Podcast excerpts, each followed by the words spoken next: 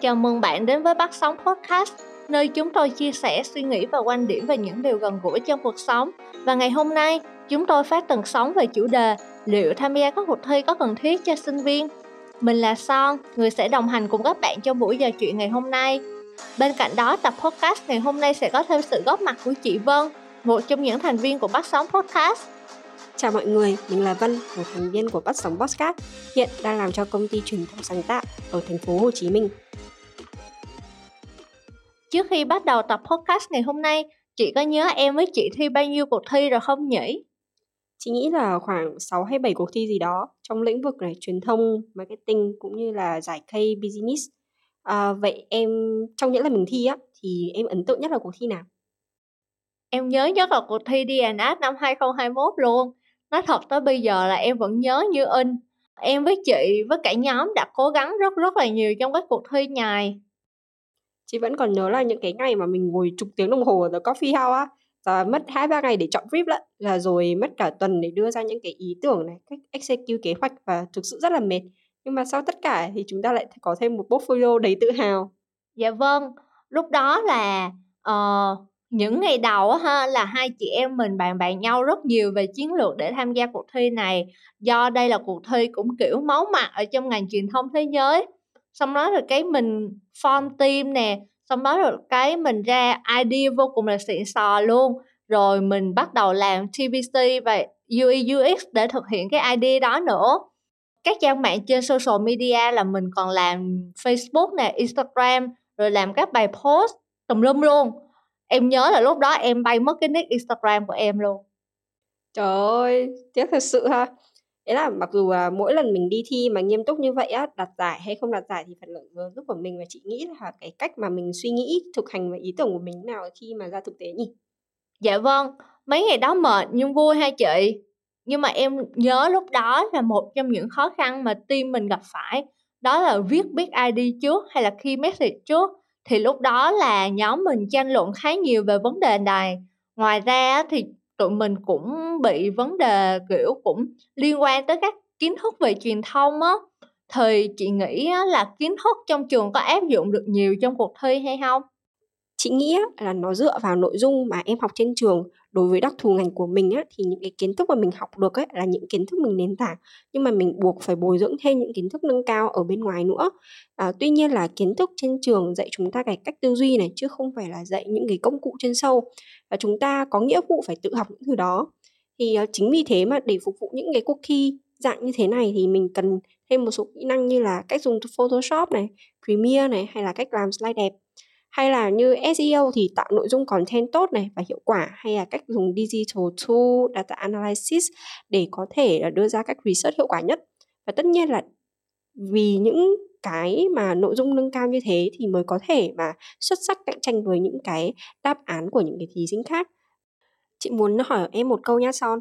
À, vậy sau mỗi đợt thi điều em học được uh, nhiều nhất là gì? Điều lớn nhất có lẽ không phải là em học được cái gì mà có lẽ là em hiểu rõ hơn bản thân mình sẽ như thế nào. Thì coi như là học về bản thân mình đi ha. Em đã xác định niềm đam mê của em như thế nào và sự nghiệp trong tương lai của em sẽ ra sao. Em biết được là em mạnh về cái gì cũng như yếu về mảng nào. Nó giống như là em kẻ ra một cái bảng uh, squat analysis về bản thân em vậy. Kiểu mạnh ở đâu yếu ở đâu cơ hội của em là cái gì và uh, tiềm tàng nguy cơ trong tương lai sẽ như thế nào? Từ đó thì em xác định được vị trí em muốn làm ở trong ngành truyền thông. Thứ hai có lẽ là em học thêm về kiến thức. Em biết là trên trường mình cũng đã cố gắng áp dụng nhiều kiến thức vào trong thực tiễn khá là nhiều rồi nhưng em có cảm giác là em sẽ bị mau quên á. Thì khi mà em tham gia các cuộc thi á em được sử dụng các kiến thức đó lặp đi lặp lại nhiều lần và em có cảm giác là những kiến thức truyền thông á đã ngắm vào con người của mình rồi. Uhm, cá nhân em thì ngoài kiến thức lý thuyết ra thì em còn được cải thiện thêm rất là nhiều kỹ năng mềm như là leadership hay là thuyết trình. Thì chị có nghĩ rằng các kỹ năng mềm có được áp dụng ở trong bài thi hay không?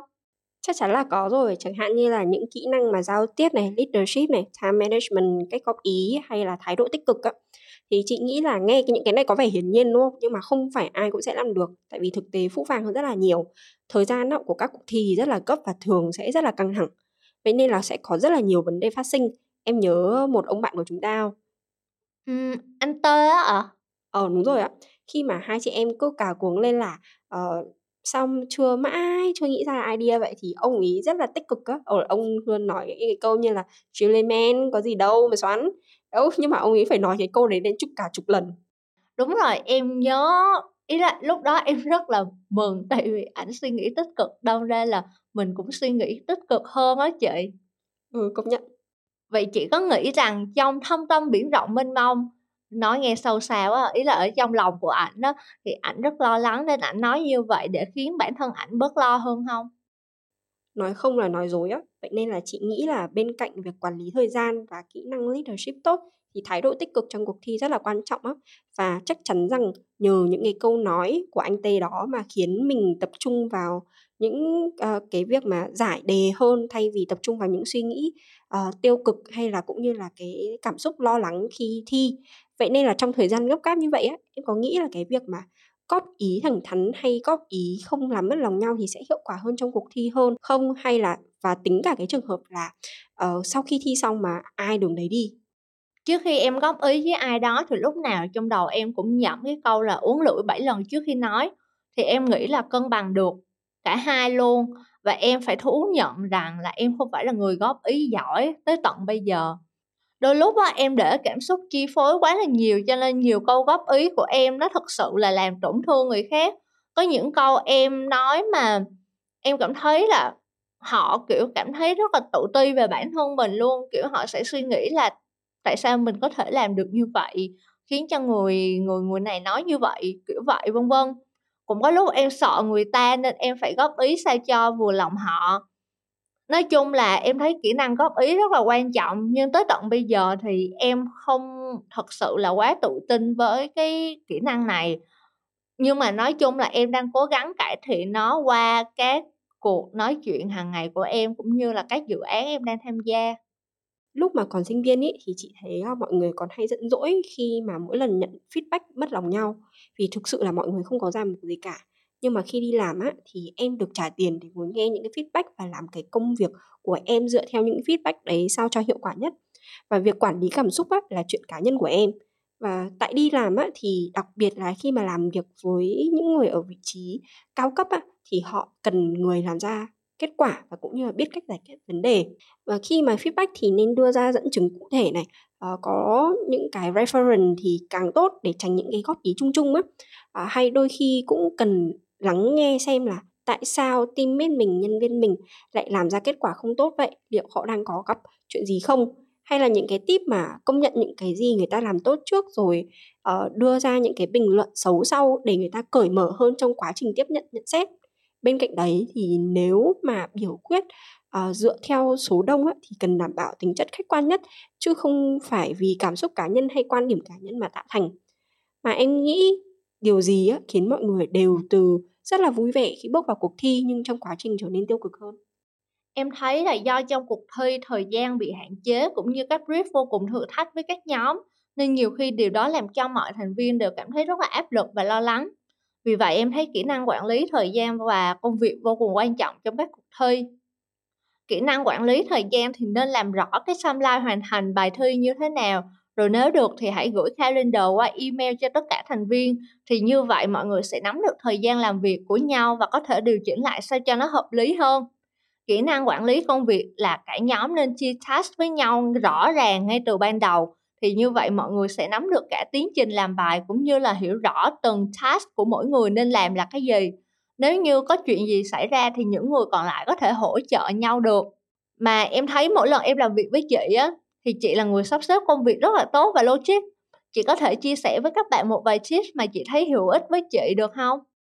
Nếu mà uh, để chia sẻ thì ví dụ như là chị thường á chị sẽ làm hẳn một thứ nhất là nếu mà để chia sẻ ha thì chị sẽ nêu ví dụ thì đầu tiên á là mình nên làm hẳn một cái bảng timeline này một cái bảng process này từ ngày mình bắt đầu dự án đến ngày mình nộp uh, bài và cũng như là mỗi ngày ấy, mình cần làm gì và hoàn thành những gì cái thứ hai là cuối mỗi meeting thì nên có meeting minute để mọi người nắm rõ là trong cái buổi họp này mọi người đã chốt cái gì rồi. Và sau đấy thì nên uh, để nó ở cái chỗ như là Google Drive hay là những cái nền tảng đám mây tương tự để mọi người có thể dễ dàng truy cập và xem lại này. Cái thứ ba là những cái task cụ thể thì nên tag email trực tiếp của bạn đó vào này bởi là uh, chẳng hạn như Google sẽ gửi trực tiếp cái uh, remind đấy vào thẳng hộp thư của bạn. Và cuối cuối cùng ấy là chắc chắn là luôn gửi uh, deadline muốn set deadline bằng invitation calendar À, vì ví dụ như là Google này hay Outlook này sẽ báo rằng là hôm đó hoặc là gần hôm đó là mình có những cái deadline này. Việc này là rất hiệu quả bởi là cái người mà được giao nhiệm vụ sẽ xem được là ngày hôm đấy là mình có những cái công việc gì hay là cái tuần hôm đấy có những cái công việc gì để phân bố thời gian hiệu quả hơn nhưng mà em cũng biết đấy thì dù project management có tốt đến cỡ nào á thì việc ảnh hưởng cảm xúc lên mối quan hệ cũng dễ dễ bị tác động. Thì em nghĩ sao về cái việc mà mối quan hệ trước và sau khi đi thi? Cá nhân em thì đa số các cuộc thi em tham gia thì mối quan hệ vẫn còn tốt dù thật sự ở ngoài đời cũng không liên lạc quá nhiều nhưng nhìn chung thì không xích mích lẫn nhau tới mức mà không nhìn mặt nhau luôn. Cá nhân chị thấy ấy, thì trước khi đi thi nên xác định là mục tiêu đi thi làm gì có hai lý do chính á, mà chị đi thi. Một là lấy giải hai là có thêm portfolio. Ý là khi mà mình trượt thì nó vẫn là một cái sản phẩm mà để mình uh, tự hào đi đưa cho mọi người hay là cũng như là cho các nhà tuyển dụng. Vậy nên á, trước khi đi thi ý, thì tìm người nào có cùng mục tiêu với mình ấy, thì sẽ dễ dàng làm việc hơn và chị nghĩ là không nhất thiết là phải tìm người quen. Nếu mà em làm việc với người lạ thì nên uh, dành ra ít nhất 2-3 ngày trước khi đi thi để tìm hiểu uh, cái cách mà mọi người làm việc như thế nào đến khi giải đề nó sẽ trôi chảy hơn. Chị á, cũng đã từng rơi vào cái trường hợp là đi thi cho vui và teammate không có mục tiêu rõ ràng á, kết quả là bài thi không hoàn thành và không nộp được. Mà em biết đó mỗi lần meeting ấy có phải là thời gian ít đâu vậy nên là cái lời khuyên chân thành nhất á, là hãy chọn teammate hiệu quả và cùng mục tiêu để cùng đồng hành chứ không làm mất thời gian của nhau lắm. Với một số cuộc thi á, thì chị cũng muốn khuyên là nên chọn teammate dựa theo kỹ năng vì thời gian có hạn á. Chúng ta cần bù trừ kỹ năng cho nhau mỗi người đi thi cần phải có khả năng tự giải đề dựa theo cái skill họ giỏi. Chứ đi thi thì khó có chuyện mà gánh tin lắm. Và thực sự nha, nói thẳng thắn, mối quan hệ chỉ toang á, vì việc họ không nộp được bài hoặc là làm việc không ra gì ấy. Và cũng như là quá to tiếng với nhau trong cuộc thi vẫn nộp được bài nhưng mà sau đấy thì không nói chuyện với nhau nữa. Nói chung là có nhiều lý do lắm và chị tin rằng là không ai muốn rơi vào cái trường hợp đấy cả nhưng mà em nghĩ á, nếu mà có trường hợp như vậy thì em nghĩ là mình suy nghĩ tích cực hơn một chút. Thì ít ra bản thân mình cũng rút ra bài học là con người rất là đa dạng và không ai giống ai cả.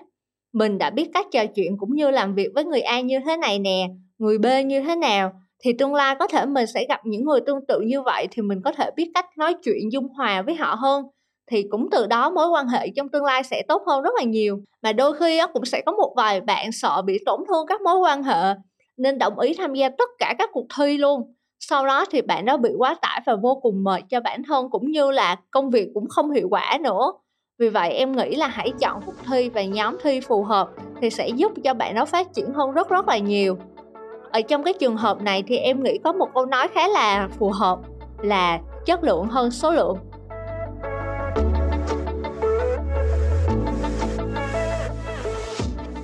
Chị có để ý rằng khi tụi mình đi thi á, có mentor góp ý vào bài của tụi mình á, thì bài của tụi mình cải thiện hơn rất là nhiều. Còn nếu mà tụi mình đi thi một mình á, thì thú thật là cũng hơi chật vật một chút nhưng mà cũng hoàn thành xong bài. Tuy nhiên á, để xin mentor góp ý bài cũng không phải là dễ, vì đôi khi họ quá bận với công việc của họ. Chị nghĩ như thế nào trong cuộc thi, mình nên có mentor không chị? Chị nghĩ là nên đặc biệt đối với những cái team mà các thành viên chưa mạnh về việc giải đề độc lập. Bởi đa số các cuộc thi á, và những cái bài thi mà đạt giải á, thường đạt tiêu chuẩn industry standard. Thế nên là sinh viên chưa va chạm thì nó có thể là một bất lợi. Vậy nên có mentor á, thì họ sẽ chỉ ra những cái kinh nghiệm thực tiễn mà họ muốn họ cần khi nhìn vào một đáp án và dựa theo kinh nghiệm thực tiễn của họ. Điều này á, thì sẽ tăng cái khả năng và practical hơn cho đáp án hơn này thay vì đơn thuần là về cái mặt lý thuyết và đôi khi thì mentor thấy tư duy của mình tốt trong bài thi thì họ còn là người giới thiệu việc làm cho mình nữa. Em nghĩ là nếu mà mentor quá bận á, thì mình có thể liên hệ qua các mentor khác. Mà giả sử như là trường hợp khá là xấu đi là uh, tất cả các mentor đều bận hết thì mình có thể cân nhắc là mình hỏi feedback từ các bạn học sinh giỏi hoặc là các bạn đang đi làm ở bên ngoài. Vì họ có kinh nghiệm và cũng như là có cái nhìn khách quan hơn cho nên là khi mà họ nhìn vào bài thi của mình thì mình có thể cân nhắc các feedback để cải thiện bài làm của mình. Ừ chị đồng ý với cái phương án giải quyết đấy. Thì chị nghĩ là các bạn mà giỏi á ờ, và cũng như là đang đi làm bên ngoài á thì họ cũng có sẽ nhiều góc nhìn khách quan hơn. Mà chị ơi không phải lúc nào đi thi cũng đạt giải cả. Cá nhân em với mấy bạn khác chắc cũng sẽ cảm thấy như vậy là rất buồn và thất vọng. Thì lúc đó nên làm gì hả chị? Tại vì nhiều khi lúc đó các bạn và cá nhân em cũng vậy, suy nghĩ khá là tiêu cực á chị. Có một sự thật á, là chúng ta không thể chối cãi luôn á, là chúng ta luôn luôn nhìn và so sánh mình với những người giỏi hơn mình. Ý là peer pressure thì luôn luôn xảy ra, người đạt giải nhất thì luôn luôn nhìn người vào đoạt giải quốc tế, người đoạt giải hai thì luôn luôn nhìn vào người đoạt giải nhất. Những cái bạn không đạt giải thì luôn luôn nhìn các bạn đạt giải. Còn những cái bạn không đi thi á thì sẽ suy nghĩ rằng là mọi người ai cũng đi thi thế, sao người ta có thể com tim, sao người ta giỏi thế? Vậy nên á để tránh những cái peer pressure kiểu này á thì chị nghĩ là nên xác định tư tưởng ngay từ đầu mình đi thi tại sao mình tham gia cuộc thi này tại sao cuộc thi này lại trở nên quan trọng với cuộc đời mình này hay là sự nghiệp của mình này. Từ mục tiêu á mình vừa tự tạo động lực cũng như là vừa tự làm giảm cái áp lực cho chính bản thân mình và những người teammate xung quanh. Chị nghĩ á, mỗi lần đi thi á trở xong á, buồn thì cứ buồn thôi nhưng mà hãy vực dậy lại tinh thần và xin feedback. Ờ, mỗi lần thất bại, đứng dậy, rút kinh nghiệm và trưởng thành hơn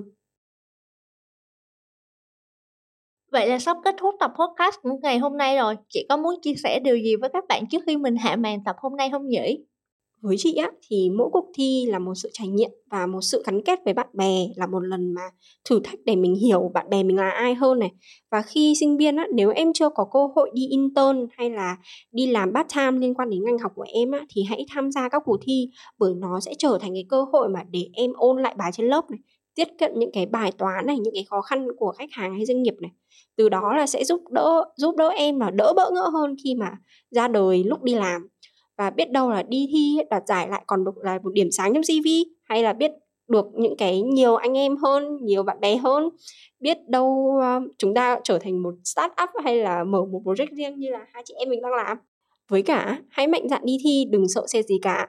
Và đừng suy nghĩ rằng là mình chưa chuẩn bị đủ để đi thi, tại vì sự chuẩn bị sẽ chẳng bao giờ đủ cả. Thế nên là nếu mà thất bại thì đứng lên tiếp thôi và kinh nghiệm, rút kinh nghiệm, làm lại thôi. Còn em thì sao?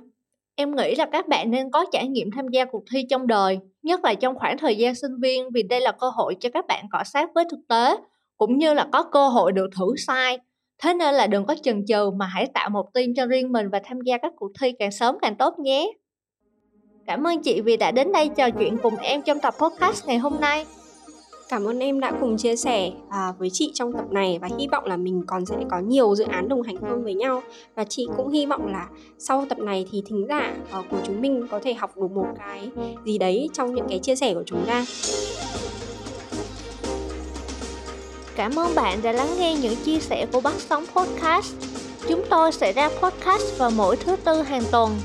Bạn có thể nghe lại những chia sẻ này trên các nền tảng như Spotify, Apple Podcast và YouTube.